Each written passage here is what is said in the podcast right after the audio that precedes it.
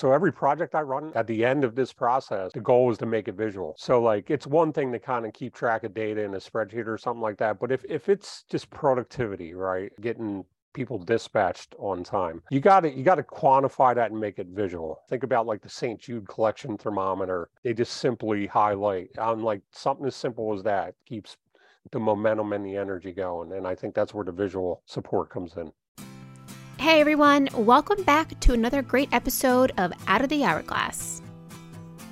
My name is Molly Nolan. I am your episode host, joined today by Jim Bradley, NCG business coach and my co creator of the Lean podcast series here at Out of the Hourglass. We kicked off the series back in the fall of 2022, and we're back with episode three, taking a closer look at another process used within the Lean's lens DMAIC. Yes, that too is another acronym. In our last episode, we worked through the Tim Woods process, one that is used to help us identify forms of waste or flow interrupters in a process. DMAIC is what comes next. Once we have identified the waste or issues with flow, this tool is used to begin to focus on the solution. One of my key takeaways from this conversation everything that we speak about falls into the realm of continuous improvement. By looking through the lean's lens, we are able to have greater perception in how to continually improve our processes and create greater value add for our customers and our organizations.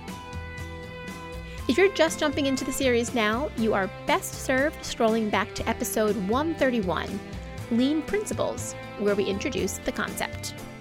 Out of the Hourglass is a podcast channel dedicated to helping small business owners and contractors visualize their goals develop high performing teams, and build sustainable growth.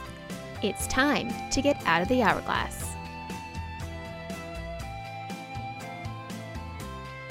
All right, everyone, welcome back to another episode of Out of the Hourglass. I'm back here with Jim Bradley, NCG business coach and expert on the lean topic. Jim, how are you? I'm good. Good morning, Molly. Good morning. Jim, I'm excited to continue our lean series here. This will be our third episode in, you know, introducing lean um, as, a, as a series and a topic t- to our listeners. So, so far we, in episode one, we talked about what lean is, what the actual concept means and where it comes from and, you know, you know, where your experience comes from in, in working with lean. Um, and then we moved into Tim Woods or Tim Wood also becomes Tim Woods um, through the explanation of uh, tools to identify waste within the lean topic. Um, so we're going to move into the third, another tool um, that's used within within lean thinking um, called DMAIC. Um, like any good concept, like Tim Woods is, it's an acronym, and we'll jump into what all that means. Um, but before we start, and we will we will always say, please go back to um, episode one of the the lean series if you've not yet listened. If this is new to you, but Jim, give us like a thirty second overview of lean thinking, and then Tim Woods so that we can nicely enter into DMAIC. Sure. So the, our first episode was about uh, lean thinking and basically outlined the five basic principles associated with lean thinking. So that was where we talked about identify the value of the product or, or service, uh, value stream mapping. So mapping out the current state versus the future state, what we would like to see, uh, creating flow, so you're going to hear me always say flow is probably one of the most important aspects. Um, developing a pull system and pursuing perfection. So in that first episode, I think I talked about like looking through a particular lens mm-hmm. at challenges and issues. Uh, so then leading into our second episode, we talked about Tim Woods. So a lot of acronyms yes. going on in this world. Uh, but basically outline the eight forms of waste and where they kind of exist and um, the process of identifying non-value added versus value added. And then now I think we're moving into what tools or frameworks can we use to tackle those problems and address some of the issues that we're facing. Absolutely. And I I think it's a it's a great lens to be looking through how we tackle problems because I mean eh, we do a whole business is messy series and we talk about just business is messy on a regular basis. Business owners and are, are constantly focusing are being brought you know operational challenges to them or HR challenges whatever it may be. Business is messy we're always going to have problems. And so how we solve those problems is, you know, lean is one of those lenses at which we can look through how to solve certain problems, specifically more so on the operational side, of course. Um, so I'm all about the tools that can be used to help clean up the mess. Right. Where let's so let's help clean up the mess and talk about um, DMAIC. And so you said to me once you find something that is waste, aka coming from identifying it through Tim Woods, whether it's a waste in in movement of something, of overproduction, of the transportation of something, this is where you use DMAIC to go in and implement a process to make the change. Correct? Correct. Correct. I feel like I'm in school when I I'm being quizzed through these podcasts. yeah, yeah, no. So the uh the acronyms are tough. So like there's the lean world and like the make maybe the the academic term or more familiar in manufacturing. So okay. there's other ones that are very similar, right? So I think uh, probably most popular is PDCA, right? Plan, do, check, and act. Mm. Um, in my experience, I've seen that that acronym acronym most utilized in the healthcare industry. Uh, so they they kind of embrace that. In my FedEx world, it was able, uh, assess, build, launch, and evaluate. But it's all the same framework, all the same process, right? So DMAIC, DM, AIC, uh, basically represents define, measure, analyze, improve, and control. So it looks at the five phases of a process. Um, you, you're working to define the problem, the improvement activity, opportunity for improvement, the goals you're looking to achieve, and ultimately meeting the customer requirements. So probably important to to note that because there are other acronyms, you know, that kind of fall into this same way of looking at a process. You mentioned, you know, the PDCA, the the ABLE. The the concept in itself is is is um, what we're really trying to get our listeners to understand here. What we would encourage listeners to do is it define what what acronym makes the most sense for your organization? Is it is it plan do check act? Is it is it DMAIC you know what what are the what's the terminology that makes the most sense for your organization your people to fully embrace the concept? Absolutely 100% okay. right? So if you can if you can utilize the language that they're most familiar with you're already a step ahead but it's mm-hmm. basically the same process. We have a problem. We need to figure out what it looks like now, what we want it to look like, and what we want the result to be. And and it's a cycle. So I think that's the, the common commonality between the acronyms, right? Mm-hmm. Cycle, PDCA cycle, DMAIC cycle. It's just something that's continuously working. So continuous improvement always continuous improvement i think is a we just i did a i did a podcast um, that was released last week with uh, kevin nolan talking about problems change and continuous improvement and that's just a kind of a constant in this world when they're that's uh, get comfortable with the phrase continuous improvement. I agree I, I agree. So i think we we do this every day whether in our personal lives or our professional lives unconsciously right? We're, we're always dealing with issues and problems and we're, we're doing this DMAIC uh, is a form of doing it in a structured way, a team format, right? So it's a structured change management cycle that has an emphasis on measurement and analysis, right? So there, there's a qualitative aspect and a quantitative aspect that goes into this process that everybody on our teams can relate to. And structure is important because it helps to take the chaos out of our minds, um, which Jim and I were just talking about before we started recording. There's so much chaos that happens internally, all the things that we're thinking. Think about the computer tabs that are open on your laptop. How many how many tabs are open up on your laptop? Um, maybe some of you are really clean in your in your tab organization. I yeah. unfortunately am not.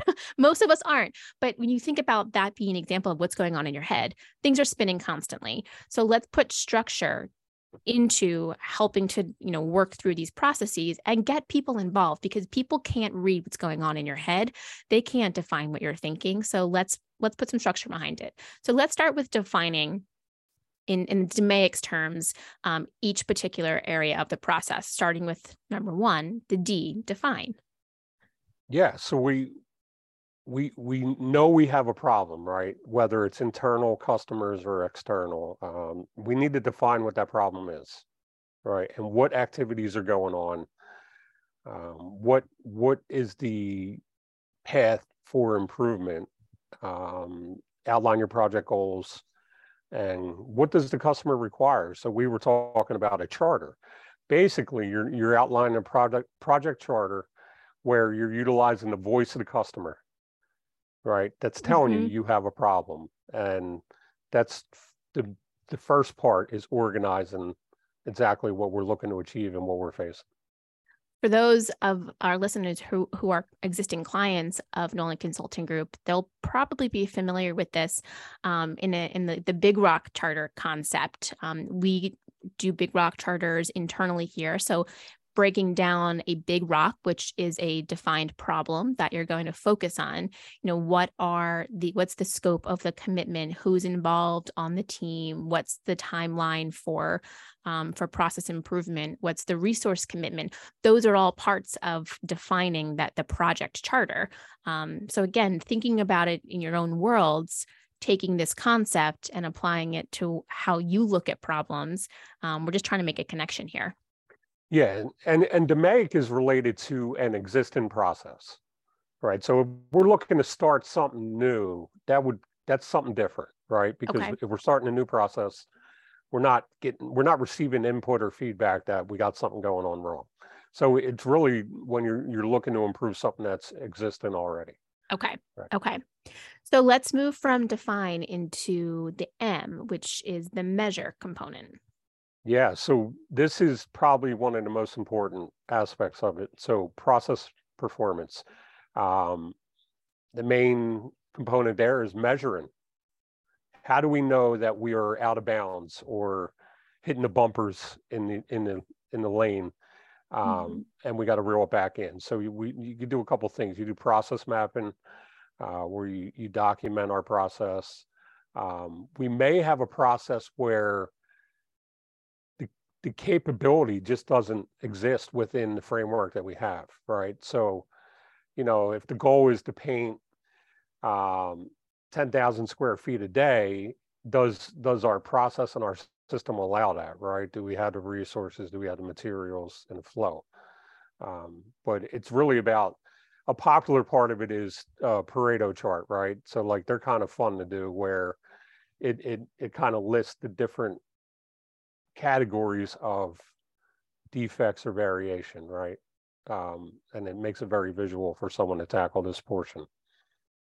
I feel like visual tools can really help um, people undersee or see problems or see where things aren't matching up to what the expectations are. Sometimes the the concept of talking about it just in numbers and isn't doesn't hit home for a lot of people. So kind of understanding how your teams best understand um, and can diet and can and can um, fully interpret I think the problem is is important. Whether are they are they visual learners or they um, theoretical learners? So I feel like that that plays into it. I know it's a little bit off the kind of the bounds of what we are speaking about, but I think that visual component is important.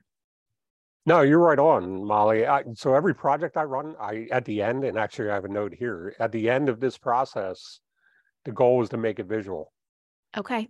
So like it's one thing to kind of keep track of data in a spreadsheet or something like that. But if if it's just productivity, right? Um, getting people dispatched on time.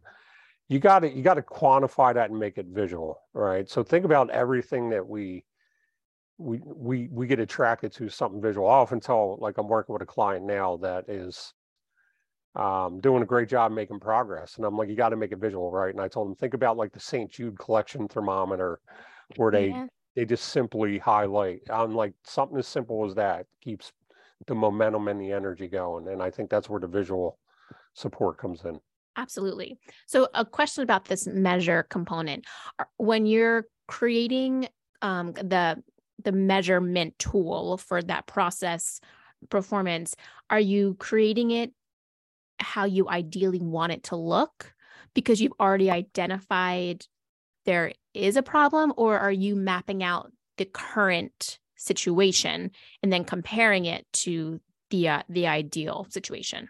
Yeah, exactly. So you, you I'll use the term baseline. You, you're Okay. creating a baseline. So like, uh, we're getting complaints because we are we are um, we're missing appointments, right? And then you you know before it gets to the attention of a key stakeholder, you probably got like ten missed appointments hmm before it got to that person, and he's like, "Wow, that's that's a big problem." So you have a baseline of ten there, right? So like that's what you do. You create your baseline, so you have something to go back when you make improvements. You have something to go back and compare it to. Got you it. can get your progress going. So it's on both ends of the scale, right? So it's the baseline data compared to what we're implementing and measuring the progress moving forward. Got it. So you want to identify what is the baseline measurement that is going to help show that you have made improvement or things have gotten worse. Right. Okay. Thank you. Thank you for clarifying that for me. Sure, Okay, sure. let's move into um, the the A, which you have as analyze. Yeah. So analyze is probably the, for me, it's probably the funnest part. So it's where you're getting that baseline data. Um, and you, you're you're working with your team and you're looking at different things that are happening and you're really just analyzing the situation right? So like it could be an extremely complex problem or it could be simple It- but the goal is to zero in on one factor of variation that could be driving the problem right? So like often like when you work on fixing something it's just one thing that's making it go askew right? Like a a person wasn't informed that this is our Mhm. process or a piece of equipment's not being maintained correctly and it's creating a, a, a problem. So you, you just want to dial it back and analyze the data to kind of get to where you think the problem is. And often once you get there it leads to another one and another one. And you know you could have a handful that you're working to fix or through this process you say we can improve this as well right um, so things start to come into the mix uh, that kind of all play together So, would tools that you can utilize in this analyze component be things like job costing or job autopsies, where you're really looking deep at jobs in particular, maybe even putting a couple jobs, lining them up next to each other that are similar in nature, and why did they each turn out so differently, and really kind of diving in specifically on those details? Yeah relative to the tools that we use with our clients job costing is probably number one. I, I mean as a coach i feel like that's probably one of the most important tools you can utilize when it comes to addressing a productivity or quality issue. Um, ton of data in that job Mhm. benchmarking as you start to collect it. So, takeaway number one, folks, if you're not job costing, please put it on your radar because it's going to help you with continuous improvement all the time. it's it's going to push you to do it right? So like that's the best part about that benchmarking tool and the job costing process is that you're not intentionally looking for anything. It's just going to pop out at you if you use that tool effectively. So like the tool's wonderful. It's got visuals. It, it, it breaks it down. There's so many levels from um, crew leaders down to a particular estimator or you know the different components of the flow of a job Mhm. that really helps you zero in. But it's a tool that if you're using it, the problems are going to arise to the surface for you. So it's actually you know making the time to use it to Yes. to input the data, um, which uh, we often know that when things get busy, those types of like fol- last follow ups to the job being job costing can get often delayed or postponed or pushed aside for other more immediate issues. But recognize the importance of job costing for being able to push through future problems and that continuous improvement. Right. Okay, let's move on to the I, which is improve. So improve. So at this point, you define your problem, you measured some baseline data, you analyze that data, and now the next step is to take action. So what are we going to do to address the problem? So usually uh, you're working with a group, right? So like a Kaizen event example is a good way to handle this, right? So it's where you you develop a project charter and you have an organized group and you got stakeholders from every part of the operation. So you have, okay. for example, for painting, you'd have the estimator, you'd have the someone representing the administrative part, you'd have a uh, uh, materials person, and then you'd have representation from the field. So they would all work together. So if we maybe we had a a challenge in from the time the estimate gets submitted to when it actually gets to production, it's a three day delay, four day delay, right? Mm-hmm. Which impacts our ability to plan. Um, they all play a role in that. They all work together and they all have synergies that help develop an improvement plan. So their work is to say, all right, we have a we have a delay in the work getting from an estimator to uh, our planner. Um, what can we do about that, right? So you could do a lot of things. You could do technology, right? iPads being dispatched at the field, estimate goes right away, right, to the workflow. Um, but they work together and develop an improvement, right? And then, you know, you go once you once you establish a, the step that you you're looking to improve and the, mm-hmm. what you're doing to do it, you default back to measure. So then you got to measure the impact right right there. So this process could be quick or it could take you a few weeks depending on the complexity and and how frequently you get feedback and data that was actually going to be my next question what's the typical timeline for working through you know the DMAIC process? Um, and again it probably it's relatable to what um, the actual problem is that you're working on and how many people are involved because i can imagine this improved component yes extremely important to have those voices um, from different departments the stakeholders who have involvement in in the piece that you're trying to you know to improve. But i can also imagine that that comes with different opinions and different perspectives and it, it, the improved component could probably a, be a little complex in trying to come to a solution. Yeah yeah so it, it depends on the work. Mm-hmm. uh, mm-hmm. so i've been a part of a DMAIC project that ran nine months in oh wow. food man, in food manufacturing right? That's a long time. Um, but in other service projects and manufacturing, you know, the Kaizen event is a popular tool, right? So that's where you schedule three to four days on site. You pull those people out of the operation for those three to four days and they go through this process. And you allocate like day one, we're, we're defining the problem, um, and then we're observing and we're measuring. And then you just work through this pro- process. And then by the end of day four, you usually got a new process outlined implement it, right? Because the goal is to implement it as well. And then, you know, this next week, next two weeks, you're pulling data in and kind of measuring how we're doing.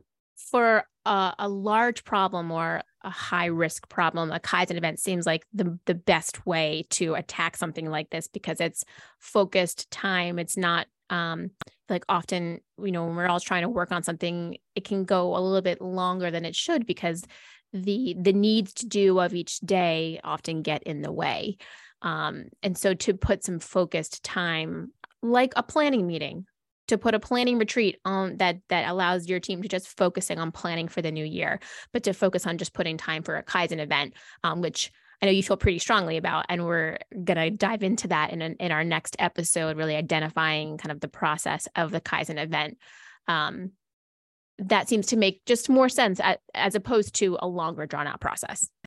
Yeah, absolutely. So, uh, you know, I, I'm always careful. This isn't just an operations thing either. It's, you can think administratively too, right? So, like, uh, sense of urgency. We got a big problem. Uh, the term we hear a lot war on winter.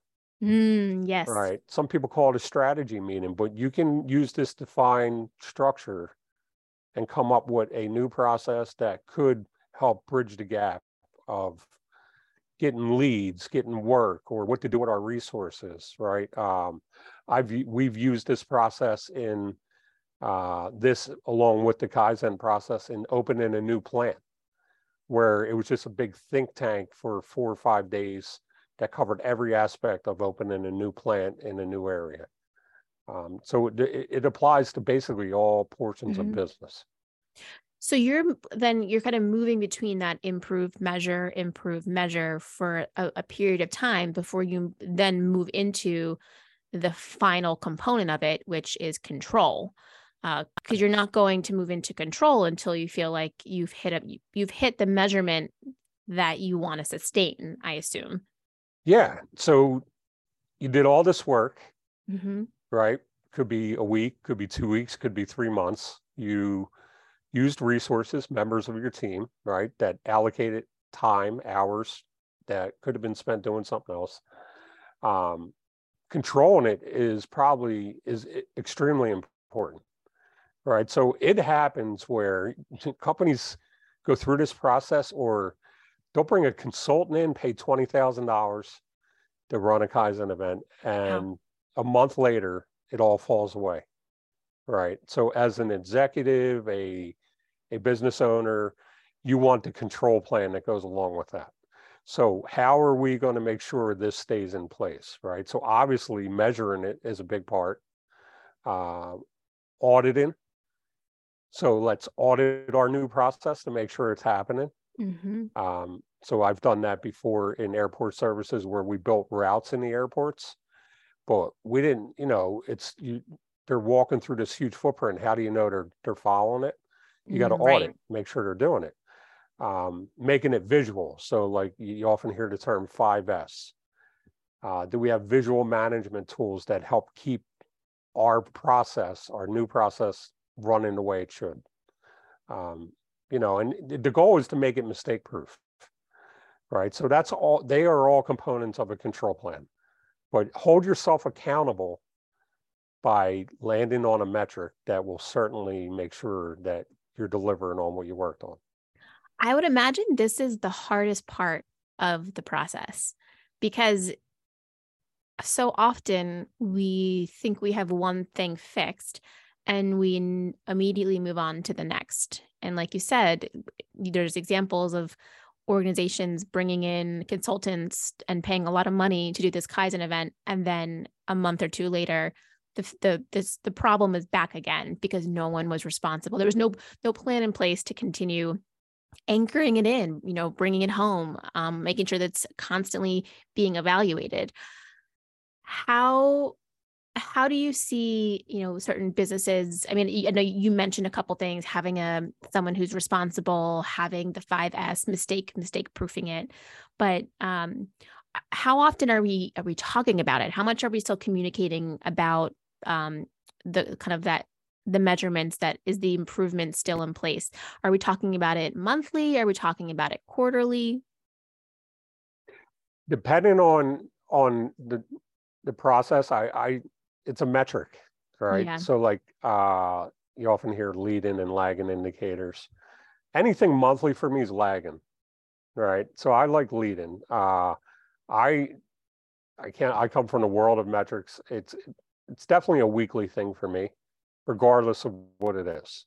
Mm-hmm. Um, if it's really important and I can get information, I will look at it data. I mean daily, but you you got to you got to give some time for things to happen and some time for people to react accordingly. So when when you're you know as a leader, if you're pressuring it, you know, hard every day, you may be creating some additional problems there. So like making it a part of your weekly meeting with whatever part of your team that it owns it and the owner you just make it a part of our kpi scorecard um, and a part of the business scorecard and would show it you know being able to explain the why um because i generally you know so you have this this team of people who helped to work through the work through the problem put the plan in place um, is focusing on the control behaviors. But then often there's other people on the team especially in a greater organization that ultimately are a part of the impact or or the effect of that um, that practice being improved. So that I would imagine being able to communicate often and effectively saying it over and over again why why we are doing this this is why we're changing the workflow has got to be a big part of it.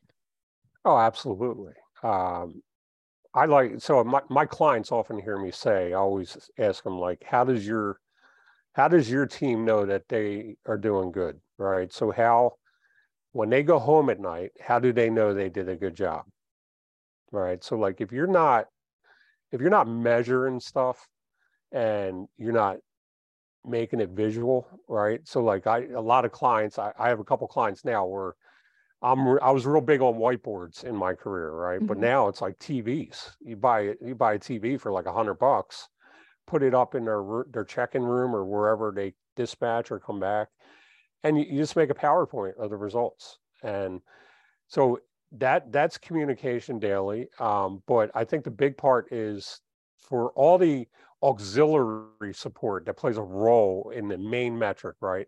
Because a team owns it or, or a person owns it, but there's a lot of support there. Oh, you yeah. have to celebrate. Mm. Celebrate the wins, right? Um, we often focus on the negative, but you know, I, I talk a lot about quarterly themes Right. Uh, I often I, I, I tell a lot of clients about what Kevin just did with Nolan Painting in that final quarter with AWOs. Yes. Additional work orders. I'm like, that's a theme. You got the team rallied around getting additional work orders. You're measuring it, and they had they had a plan for like how to celebrate it, how to recognize people that did really well. So I, I think that's a huge part of it. It's a really great idea. Quarterly themes yeah. that get that get people motivated, involved, and then celebrated. Because you're right, we do not celebrate the wins um, nearly as often as we highlight or call out um, or discuss the loss, the losses. You know, the negative components of the business. No, absolutely. So, like some of the conversations I'm having with clients now is like, all right, so the first part of year in all type of this work, because you, you and I were just talking, digging out of holidays and kind of getting yeah. back to normal. Um, just spend a ton of money in on Christmas, so you're not really doing home improvements. So like I talk to clients, like, all right, so how do we we you know make a theme out of it with your team about how to improve leads or you know anything that you know if you can get a jump start in the first quarter and it just makes the rest of the year that much easier because you know the work's coming down the line Right. Right. Survival, survival, you know, and that's the whole world on winter thing as well. Survival mode. Yeah. So to make it, in itself, we said it's a it's a process like the plan, do, check, act. Um, when, but it's but it sounds it's intensive, especially if you do a, a Kaizen event of sort.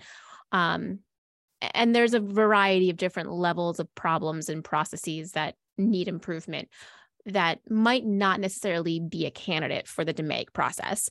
Um, but when are they? What are what are the problems that we're gonna, that we are going to say yes this this deserves attention for focused time from several players on our team and we're going to set that aside what kind of problems are these yeah so it, it could be uh, efficiency right so um, the, the one with efficiency is like you don't a lot of small business owners don't see it until they see their P&Ls and they're like, wow, labor was really up and mm-hmm. revenue was down. Right. So th- that's a big one. Right. So like that's I, I push that on everybody. I'm like efficiencies number one. If you're not measuring that, you're going to be surprised every month at the end of the month. Right which also just highlights the importance of looking at your p&l on a regular basis so that you are seeing there's issues with efficiency. Because if you're not looking at your numbers and we run into this problem a lot um, and especially in, in working with new clients that they don't they are not regularly looking at it one okay let's change the behavior so that that becomes part of your your your practice going forward. But there's a there's a why to looking at your numbers and finding and identifying problems like efficiency is is one of them. Sure. Sure. It's um it, it it's i the workbook the financial workbook where mm-hmm. we compare current month to previous month and look at year to date compared to last year as well. I mean that that just smacks you in the face yeah. right when you when you use it. So you know part of it's using the right tools right? You can print it out of quickbooks and it's not going to tell you a story. So you, you got to kind of do the analysis part or, you know, use your workbook to really help you see that gap. Yeah. And if, if under, if, if analysis of a P&L is not your your strength that's okay find um, the people who can help you do that that's why we exist here at Nolan Consulting Group because it's our job to help business owners understand the numbers create the story from the numbers um, so so find the resources to help you interpret those numbers more effectively yeah absolutely you know another aspect of efficiency, just think of like setup, right? Every job has a setup. So like, are we delayed or, or, or is equipment, tools and materials not on site properly? Uh, is someone that's a, a, a painter too sitting there prepping brush, brushes and stirring paint? Not the right resource to be doing that, right? So right. I always, when it comes to efficiency, Molly, I always go back to flow, mm-hmm. right? keep everything moving as much as you can and minimize the stops. Um, and another... efficiency is is complex and it's it's the risks are high because it impacts the bottom line at the end of the day so important to note that the types of problems that we would want to practice that to make through would be those types of more complex issues uh quality is another aspect where uh just uh, if you're getting calls at the end of the job or your your report card from the client customer afterwards just isn't favorable or you get a bad Google review, it's like, all right, what what are we doing there? It could be someone using the wrong paint, right? Wrong type of paint on the mm-hmm. wrong part of the home, right? Uh, so what happened there? That could be a quick fix, right? That's just organization in the process to make sure the right materials are in the right spot. Could be a training issue, right back to an associate so like mm-hmm. it, it, just opens up all these avenues to identify what may be going wrong it could be a larger vendor issue it could be that things are that you're ordering are not being what's um, being supplied to you but you don't really know that until you dive into it absolutely I, I think most of the time when it's a larger vendor issue it's the end user that's discovering it yes that we have a big problem here yeah absolutely um, and then any other any other good examples that we might identify? Yeah, so I, I um, excavating pot comes into mind conversations I have with the excavating company. So in that work, it's sequential steps, right, mm-hmm. by different people that build on top of each other, right? So, and that's also in the painting world too, but uh, really anything. So a guy a team shows up, they are they're they're running pipes underground. Is the excavating done? Was it done to spec? Did they move off spec? And then these guys, these crews are just standing around waiting. Right. Um, same thing that applies to the general contracting world too. It's it's the sequ- sequential parts of your project aligning right to keep the flow going if that makes yeah. sense. Yeah, I mean, there's so many moving parts, and one holdup or one uh, delay impacts many other parts, and the flow is interrupted for a lot longer than you would hope. Yeah, for. and at that point, it's like I always say, labor's dollars out the door. Right, you mm-hmm. never get that back, and then any delay is ultimately impacting your customer. Right, whether it's getting your house painted, getting a home built, uh, a, a project manager setting up a site for construction. Um, a lot of problems. Customer satisfaction is very, very important at the end of the day. Yeah. And uh, to that point, I, I highlight often the voice of the customer. It, and I, I think for the most part, like all our clients do a great job of that. They're very sensitive to what their customers are saying and oh yeah, you know, hesitant to raise prices and stuff like that.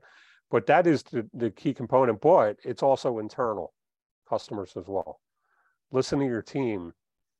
You know, it's not they they they provide as much feedback as a a paying customer does, and I would encourage people to um, build that into their staff meetings, maybe. So, like, I often used to sit around with my management group, and I'd say, "All right, what type of customer feedback do you have?" They would tell me, right, and then I would say, "All right, what type of associate feedback that you have?" Right, rolling up things that their team are saying so we can make sure we're keeping an eye on that as well. I love that. But I think it's important in order to do that, your your team is aware that they they have the trust that it's okay for them to give feedback about right. the process, right? I mean, it goes back to culture and establishing trust and recognizing, you know, the voices of the people on your team. Um, everything that we do here is interconnected. I mean, this is a, this is a pure example.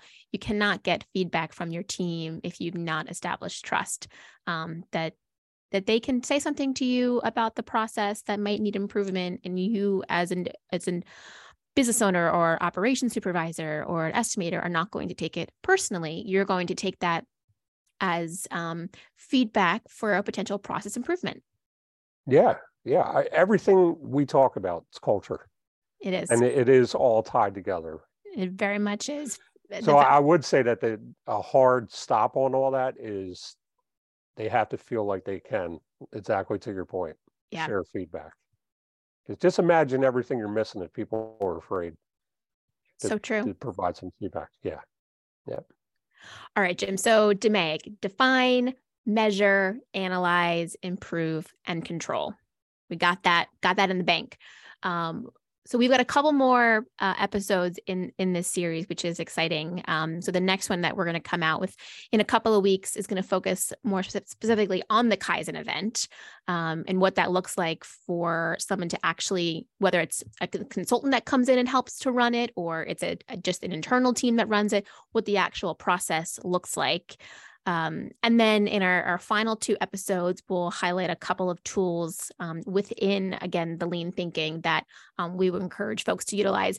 Jim, you said to me that there's lots of tools out there. Um, so we could go on for forever with this. And I think that in the future, we'll definitely look to bring in more of those tools as we, you know, highlight topical um, pieces of content that are important to discuss. But you're going to kind of highlight the, the most popular tools that are utilized within the process. Yeah, yeah, absolutely. So like my goal with this this lean journey is to I'll go back to the lens. If you if you can train your people to look through this lens and know the tools and the resources available to them, it will change your business. So like it, it's not something you do once. It's it's something that's got to keep going. Culture, uh, but these these tools will certainly help.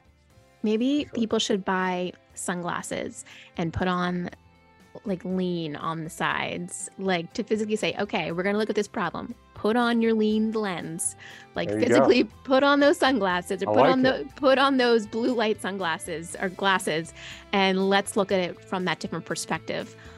I think that's actually pretty brilliant. I like it. I yeah. like it. We got to put a patent on that. We do. We do. Yeah. Um, Jim, thanks so much for your time um, today. As always, listeners, if you have questions or follow up ideas, um, or you know want to connect with Jim on this lean lens, um, please reach out. You can connect with us at info at nolancg.com. Jim, until next time, thank you. Oh, Molly, always fun. Thank you. You're quite welcome. Thanks for listening to this episode. Out of the Hourglass is recorded and produced by the team at Nolan Consulting Group, a nationwide business coaching and consulting firm with coaches located throughout the country. Have a question, comment, or idea for future episodes? We'd love to hear from you. Visit our website, www.nolancg.com.